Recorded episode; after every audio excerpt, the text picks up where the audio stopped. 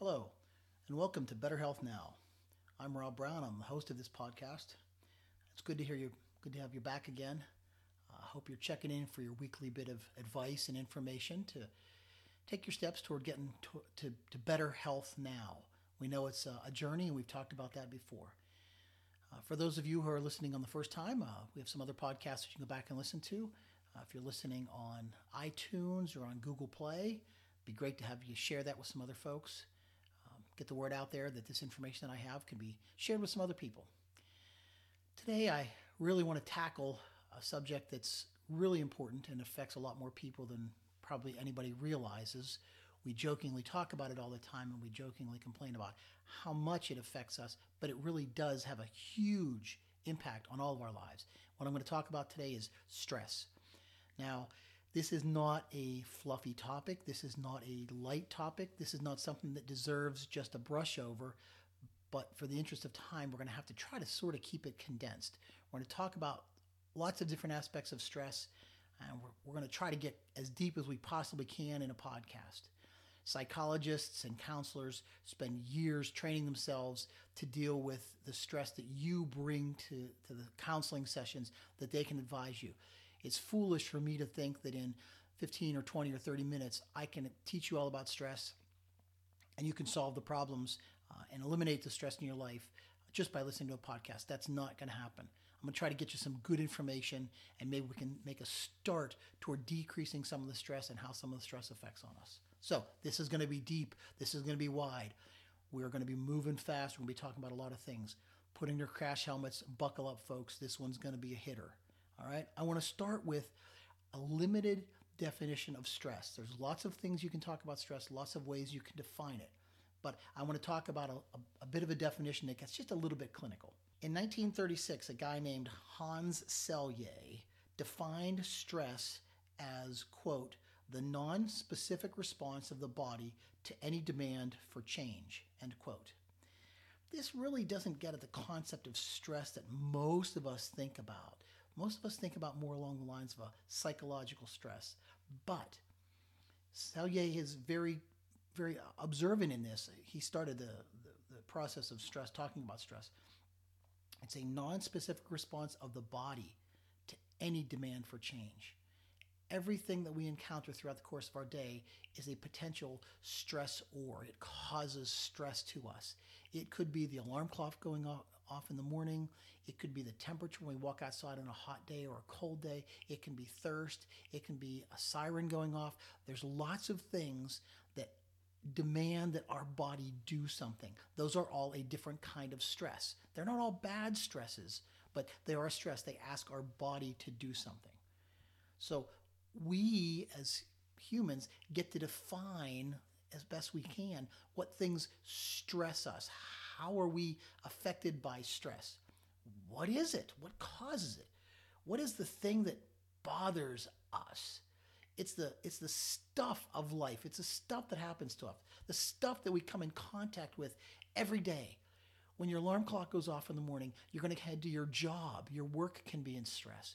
When you wake up in the morning next to your spouse, that can be a stress. When you wake up in the morning not next to a spouse, when you have to take care of children or don't have children to take care of, the commute to work, for kids, the drive to school. What are our finances like? We've got plenty of money. We don't have enough money. We don't have enough to pay the bills. All these things cause stress. In what state is our health? Are we battling an illness or are we enjoying the fruits of, of good health because of some good practices and a little bit of luck sometimes? What about our relationships? Even vacations can be a stress for us. Anything that changes our day, our week, our month is a type of a stress. In 1967, there were two researchers named Holmes and Rahe, and they cataloged and created a survey. They created a bunch of questions for you that you respond to. If you've experienced these things in the course of a year, you make a check mark in the box and then they associate each event that you've encountered over the past year with the number of points. At the end of the survey, you total up the number of points you have, and this is a predictor, according to them, it seems to be pretty accurate, a predictor of whether or not you are likely to experience a health breakdown over the course of the next two years. I think one of the most interesting things about this, the two most interesting things, I should say, one of the most interesting things is that they look at it over the long haul. If you are faced with lots of these stresses, lots of these events over the course of a year, we're not talking about a week, we're not talking about a month, we're talking about over the span of a year. Well, that's a long time that we think about stress adding up on us, adding up, piling up on us. We also are told by them that this is a predictor of whether or not we'll experience a breakdown in the next two years. So we're not just talking about a stress that occurs today making us sick by the end of this week. We could be talking about the stresses that are piling up over the last six months and nine months and 12 months, wearing our systems down and causing us to have some kind of a health breakdown 24 months from now. This is this kind of heavy stuff, isn't it? If we're talking about better health now, what about over the past year and what about for the next two years to come that's that's a time frame that most of us aren't uh, thinking about very often and we're not necessarily geared for doing something about that. We live in a society today that's pretty instant. You can talk to alexa on your google and she can order the things that you need right now. It's it's a big change for us to go back and realize that's not going to cut it when we're talking about the stress that affects us. The things that have been piling up for the past year could take up to two years to really hit us. So those are the, the couple of the scientific studies that I want to give, lay, lay a background for you. There's more background, and I want to talk some more about that.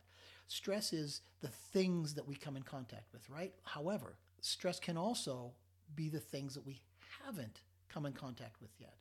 We can be stressed or be worried about something that may not happen, and that is still a stress. There's a layoff going around at work. You are stressed because somebody's going to lose their job, and you're afraid that that might be you. Even if it doesn't happen, you are still affected by the stress of that potential change. Stresses can be things that don't really even happen, but could potentially have happened.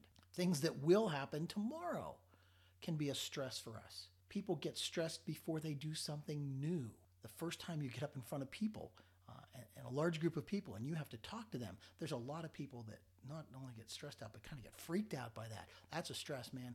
The sweaty palms, the, the clammy hands, the shortness of breath, that little bit of sweating that people get.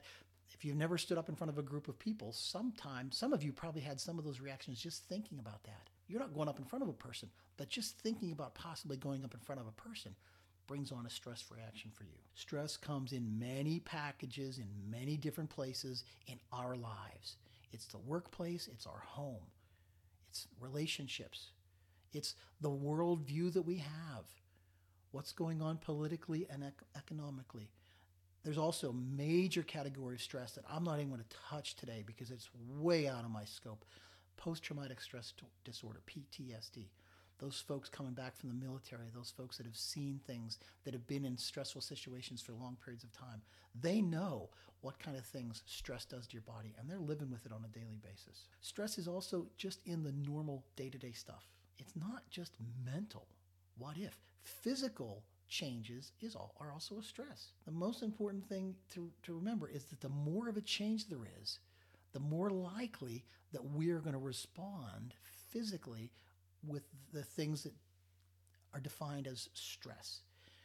If you're a person who starts working a job as a night shift, boy, those first few nights on night shift can be such a big change for you, and you can really have an impact on your physical health as well as your mental well-being. Anytime you're dealing with working lots of overtime or or being busy and not getting enough sleep, lots of reasons for not getting enough sleep. Those physical changes can have a physical as well as a mental, psychological impact on you. What about those first couple of days in the spring when it starts to get really warm?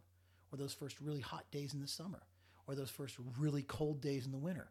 Not only do we see people with some complaints about those things, but we see people coming down with some illnesses during those time those times of change. We have physical stresses and we have sort of mental stresses, perceived stresses. both of these two stresses, physical and mental, affect our bodies the same way. I want to talk a little bit about how they affect our bodies. We all have a system in our bodies that is designed to help us and protect us. And it is a really effective and good system. Some, of, some people have heard of the fight or flight response of our bodies. Other people are aware and recognize this as a role of the sympathetic nervous system. We're really talking about the same things Our bodies respond when we perceive, and that's the important word, we perceive that we are threatened in any way. Perception, perceiving things, means that we have to interpret it. Whether this is real or imaginary, whether this is present, future, and sometimes even things in the past can cause us stress because we perceive them and we perceive that they threaten us. Let's keep in mind that we can misinterpret something and it can still cause us stress. So even if the bad thing doesn't happen or the thing that happens wasn't really bad, it can still cause a stress, a physical, mental change for us. Our bodies respond when they're faced with a threat, what we perceive as a threat.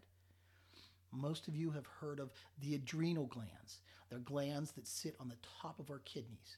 They produce chemicals that our bodies use. Some of these are chemicals are released when we perceive a threat. These chemicals are designed to help our bodies deal with the threat, the physical threats. Back in the old days, and I think this is the easiest way to understand it, when you were out in the woods and you came across a bear, that's a threat. Your body releases these chemicals to allow you to fight or flight. Either pick up the, a branch and whack the bear and drive it off, or turn around and run like crazy. Those chemicals give you extra strength, extra endurance. They raise your blood pressure. They give the parts of your body necessary to fight the bear or get out of there as much of a chance to survive. They, they crank those systems up for us. Thank heavens. Got that? Fight or flight. Some of the chemicals that our body releases at that time, uh, especially, are adrenaline. That's the one that we've probably heard of most uh, commonly. There's also a couple others, noradrenaline and some dopamine. These are chemicals that our body uses on a regular basis, but they can really be effective when we need them to run away from the bear or fight off the bear. Great website out there, uh, mayoclinic.org. And according to them, they talk about adrenaline and its roles. It increases your heart rate, elevates your blood pressure, and boosts energy supplies. They also talk about cortisol, another one of these chemicals that's released. It's the primary stress hormone, according to them. It increases sugar in the bloodstream. It enhances your brain's use of glucose, increases the availability of substances that repair tissues, curbs functions that would be non essential in a fight or flight situation. I'm reading right off their website now. It alters immune responses and suppresses the digestive system, the reproductive system, and growth processes. This complex natural alarm system, the fight or flight, coming from the adrenal glands, also communicates with the regions of your brain, regions of your brain that control mood, motivation, and fear. I really like the way mayoclinic.org lays out the stress, and that's a great resource for you to go to. Go to mayoclinic.org, type in stress. They can give you a whole bunch of this information if you really want to get it in written form. That's what's going on. We perceive a stress, our adrenal glands kick in, they release these chemicals, and those are the things that happens. These chemicals increase the blood to our muscles so we can run away. They increase the, the blood supply to our heart and lungs so our heart can beat more and we can get more oxygen in so we can run away or beat the bear. They give us extra strength and muscle power and endurance. Our heart rate, blood pressures go up. Those are all great things and it helps us to get away from the bear or die trying. However, if you listened, there's also a cost associated with that. Those same chemicals that help us stay alive shut down some of our other systems we really don't need blood going to our stomach. We're not worried about digesting food when we're running away from the bear. We don't want to be digesting food. Our digestive system is shut off basically. The way we digest food, process food, absorb it in our intestines. Our resting and recuperation systems are shut down. We are not worried about healing and repairing a cut. We our body is worried about getting out of there or hitting the bear hard enough to make it leave. Our reproductive system is impaired. Our mood and our mental status is affected by this as well. Now, those are facts. Those are the things that happen. And if you are out in the woods, those chemicals have saved your life. So it's worth it. If they didn't save your life and you got eaten by the bear, then the case is closed and we don't have to talk about it anymore. Those are great if we still live out in the woods and we're being chased by a bear on a regular basis. But that probably doesn't happen today. Uh, quite the opposite. Today, we don't get eaten by bears. We get eaten by what stress does to us. I'm going to give you a couple of examples and talk about them. Three o'clock on Friday afternoon, the boss comes by your desk and drops an extra load of work and says, This project has to be done in an hour. You look at the project and realize that it takes two hours to accomplish the task. Stress. What are you going to do about it? Um, you're not going to run away. You're not going to pick up a branch and beat the boss, much as you would like to do either one of those two things. Both of them would get rid of the physical effects of stress on your body, but one would probably get you fired and the other one would get you reprimanded for leaving your desk and not doing the project.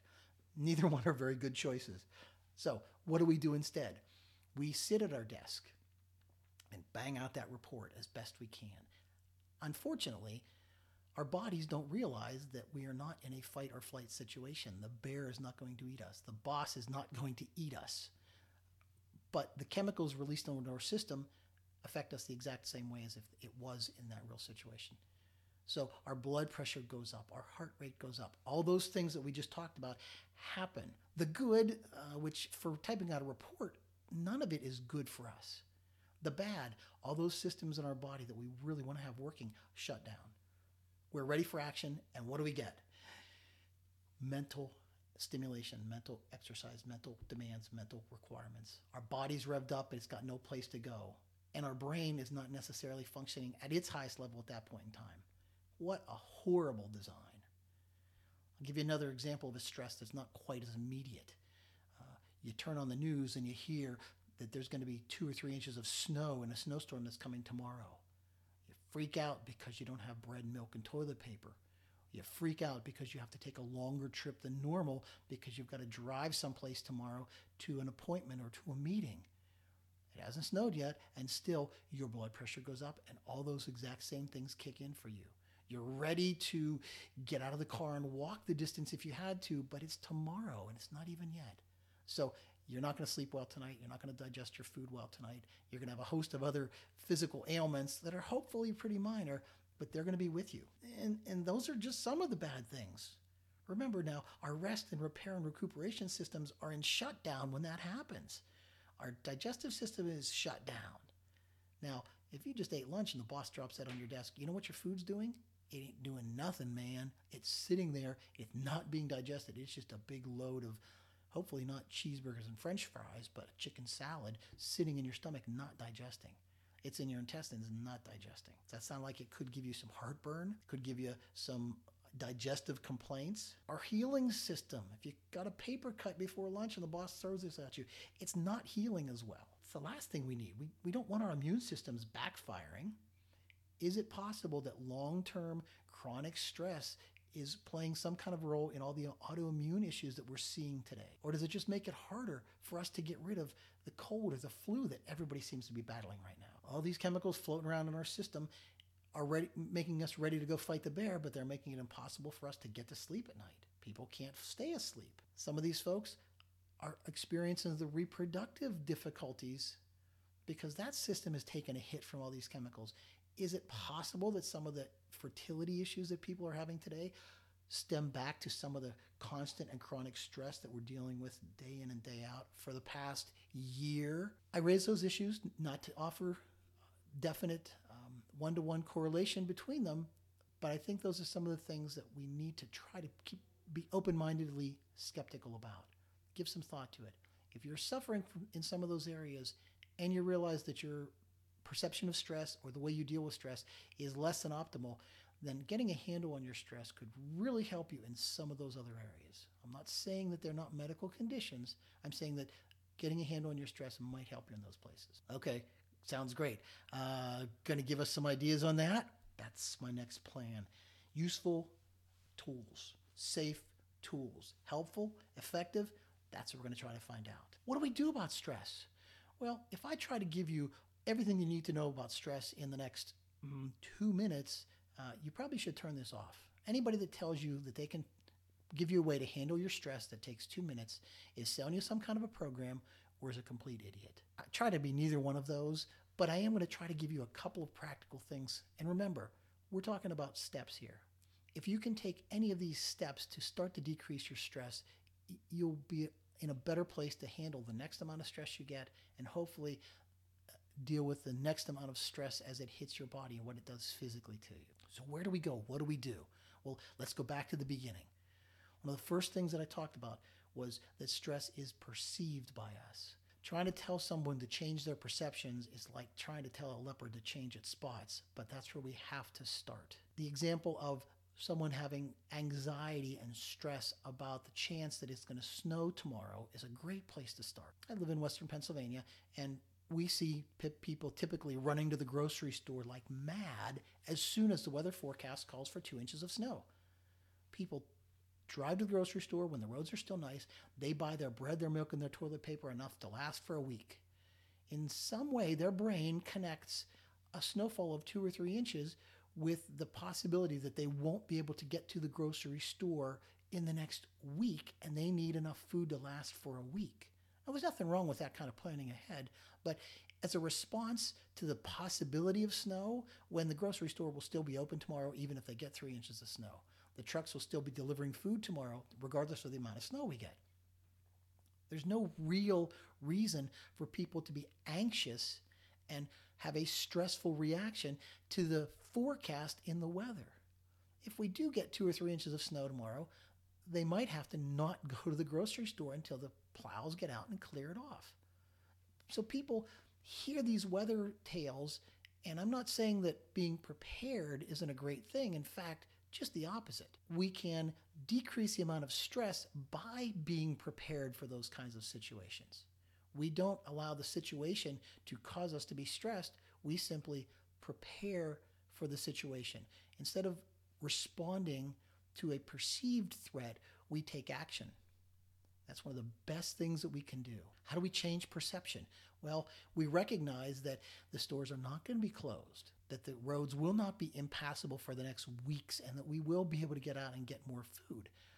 Calm yourself down and understand those things. And now, when you decide to go to the grocery store, it won't be from a stressful position, it will be because you want to be prepared.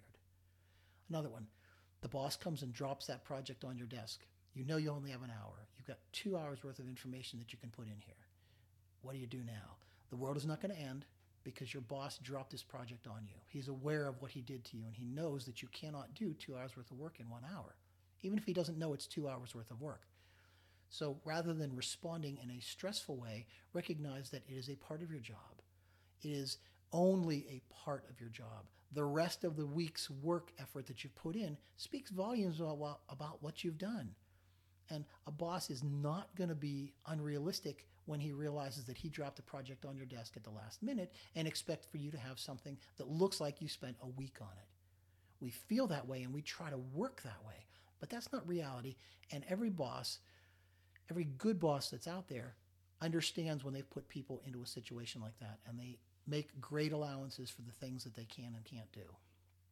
I'm a boss myself and I make those allowances and I understand what can be done in a short amount of time. If we make recognition of that, if we perceive that what we've been given is a task that's too much for us, we'll do our best to get it accomplished, but it won't affect us quite the same way. So we can try to change the way we perceive this situation, this event is going to affect us, us or is affecting us. Be realistic as well. It's not the end of the world when we get two or three inches of snow. My kids would like to tell you otherwise because they think every two inches of snow should be a two hour delay from school or no school. Kids look at a two hour delay or two inches of snow and a chance to not have school in a great way. We look at it as a nightmare. It's the same two inches of snow. The only difference is perception, how we perceive it. They don't care about the fact that they're going to have to go an extra day of school sometime in the spring to make up for today they see two or three or six inches of snow as the best possible outcome. And we, the same six inches of snow, panic. It's all about perception. So, anything that we can do to help try to change the perception, and one of the first things we can do with that is just stop. Stop and reevaluate everything. Is this really going to be that important six months from now, 12 months from now, and if the answer is no, then it's not Im- as important to be stressed by it. You're still going to do your best when the boss puts the job on your desk, but you don't get stressed by it because these kind of tasks come up every single week and you've done 51 of them in the 51 prior weeks perfectly for the boss. He's going to realize that. So, a little bit of, of pausing and reevaluation and honesty about this particular event can help us with a better perception and, and decrease the, the amount of stress that this particular incident creates in us. And I said decrease. Uh, and I don't think we're ever, any of us are ever going to get to the point where things like that aren't going to bother us. They are going to have an effect on us. We can hopefully decrease it, but it's still going to be there. So, what else do we do? Well, remember, stress isn't just something that's perceived by us, it then has a physical effect on our body. It releases chemicals into our system. And those chemicals do several things. So, what do we want to do? Let's start by combating the effects of that stress. If we've just put a bunch of stress chemicals into our system and our blood pressure is going up and our heart rate's going up and our then we need to find a way to do some things that will bring those systems back in check, back into line with where they should be. What do you do when your heart rate is fast, when it's elevated? We have to find a way to calm ourselves down. Telling someone who's excited like that to calm down has never worked, it never will. Don't try that. Instead, you need to find the things that calm you. Don't worry about the things that calm me. You're not me, I'm not you, and it's not going to work that way. What is it? I hate to say go to your happy place, but find the things that you normally do that help calm you and soothe you. Maybe at the end of that day, you go home from work when the boss has dumped that project on you. You put on a pair of warm pajamas or a comfortable pair of sweatpants or a hooded sweatshirt. You make yourself a cup of tea. You prop the feet up and you grab a book. You turn on some classical music. You watch, you immerse yourself in, in a video that you've been dying to see, and you let the stress sort of melt away because you put some soothing and calming into your life. I'm not a big fan of chamomile tea, but some people swear by it. And there are a lot of herbal supplements and natural products that help soothe and calm us. Those things could be wonderful tools to use at the end of a long, rough, stress filled day. Is it going to get rid of all the chemicals? No, but, but it'll help put some of the other chemicals in. The only way we're really going to burn those chemicals out of our system is if we get out in the woods and run away from the bear. So if you're going to go to the gym and hit the treadmill for a half hour, 45 minutes, or an hour, if you're in shape to do that, you might be able to burn those chemicals out of your system. If you're not able to get to the gym or you can't run for 45 minutes or an hour, it's a little tougher. But physical exercise is definitely something that can help burn the stuff out of our system you'll find that when you're under stress and those chemicals are in your system, your ability to get a good workout in is much easier. Your heart rate's already going to be naturally elevated. Your muscles are already doing their job. So when you start doing that workout, whether it's riding the bike, lifting the weights, doing the Zumba, treadmill, or out running, you'll have a pretty good workout after that. Your body is using those chemicals that are floating around in there to do exactly what we were designed to do kill the bear, or get away from it. So if you leave the gym and or leave work and go to the gym and find the bear, your bear, the treadmill, the spin cycle, the Zumba class, you can completely undo the physical effects of those chemicals in your body. So we can either burn those chemicals out, which is a great idea, or we can try to fill our body up with some of those other relaxing chemicals by doing those relaxing things. Those are both great ideas. And I think when it comes to stress, the more we can combine those two, the better effects we'll have. We've talked about perception of stress now. We've talked about what we do with those chemicals. But let's look real quickly at the systems in our body that have been smacked by the stress chemicals.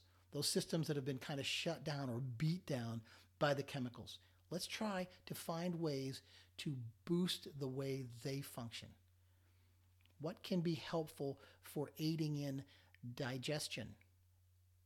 Doesn't have to be because you've got indigestion, but if you've been under stress, the food in your, your system has not digested itself very well. Make sure that you're not complicating that by adding bad things into your system. You may not need a big meal that evening because what you had for lunch is still sitting in your stomach undigested because of the chemicals and because of the blood supply Maybe you can get foods that you eat that are easier for your body to digest. Maybe there are digestive enzymes that you find are helpful for you. Or drinking a little bit more water. Those kinds of things that could can make your digestive system work a little bit better could really be helpful for you after you've experienced the stress of the boss dropping the project on you. Great ideas. What other things can we do for our immune system? Are there vitamins that we need to take that help our immune system to work at its maximum efficiency? We certainly don't want to be deficient in the B vitamins and vitamin C if we're going to ask our immune system to work at its, its top level.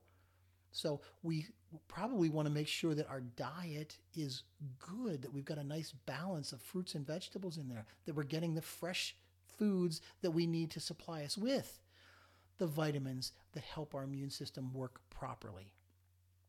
Almost the things that you would do when you're trying to fight off a cold or the flu, the chicken soup, the fresh fruits, the orange juice, those kinds of things.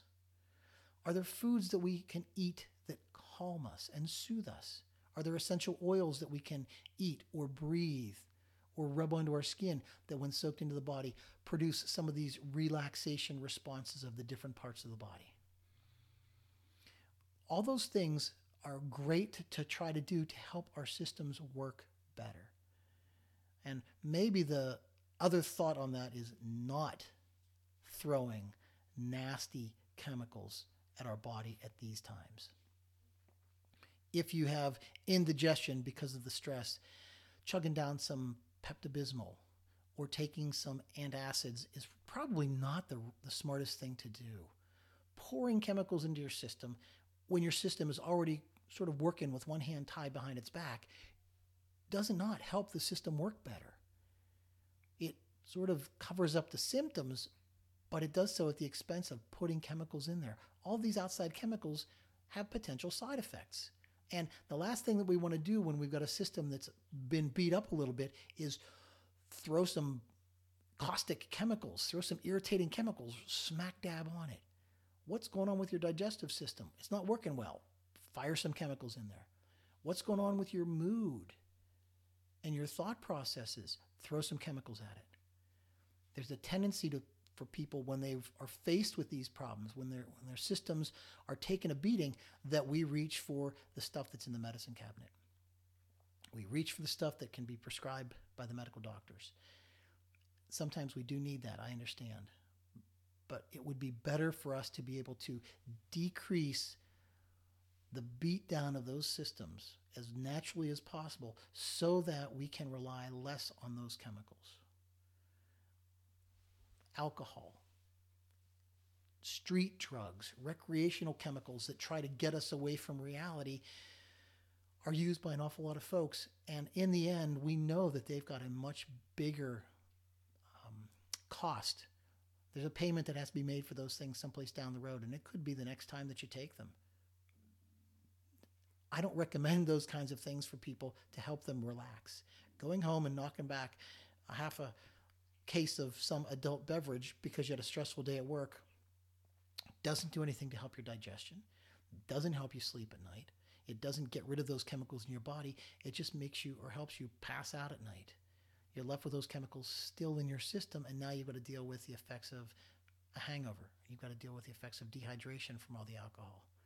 So, if we can stay away from those harmful chemicals, especially the ones that don't have any positive effects, then we won't be adding fuel to the fire of an already beat down immune system, digestive system, reproductive system, mental system, or moods. There's a lot there to try to get a handle on. There's a lot there to try to change. Um, I don't think this is an easy task, and I could probably spend the next six, eight hours talking with people about what stress is. I do this on a regular basis because stress has such an impact on all of us. We're all faced with these things. I'm a chiropractor, so I see a lot of people that come to my office. Many of their injuries and problems are tied in with stresses that are just, to them, seemingly overwhelming. They end up with a physical breakdown, and that's when I see so many of them. Their, their muscular system is out of balance because they're cranked up all the time They're not sleeping well at night. Their nutrition's bad. They get sick. They pull a muscle. They sprain or strain something. They're just coming to me in poor health. Getting a handle on stress, how we perceive it, understanding what it does to our bodies, figuring out ways we can undo the bad chemicals with exercise, put some better chemicals into our system through foods and through diet, understanding when we should not be firing additional chemicals in there can help us, in one sense, decrease the amount of stress that we have by helping us perceive stress a little bit better. On the next hand, it can help us understand how we can respond to the stresses a little bit better. The last thing that I want to talk about is something that is in psychology textbooks, and we could spend another half hour talking about this, so I'm going to try to be brief. They did an experiment uh, where they looked at something called learned helplessness. They took two sets of dogs, they put them in crates, metal floored crates. Then they ran wires to the floors and were able to put an electrical current into the floors. Same number of dogs in each crate. The only difference between the two crates was one of the crates had an area with a rubber mat, so the dogs could go get on the mat to get away from electricity. Random times throughout the course of the day, they would electrify electrify the floor of the metal crate. Not with enough electricity to harm the dogs, but just to be irritating. The dogs in the crate that was completely metal had no choice but to stand there. They might try to get up on two paws to take two of their paws off it to decrease the irritation, but they were stuck on the metal. The other crate had the metal, the rubber mat, and those dogs could, when they felt the electricity, move to the rubber mats and stand there in complete comfort. The end of the story is the dogs in the crate that couldn't get away from the electricity died. Eventually, they stopped standing. They started laying down even when electricity was going on. They gave up and died.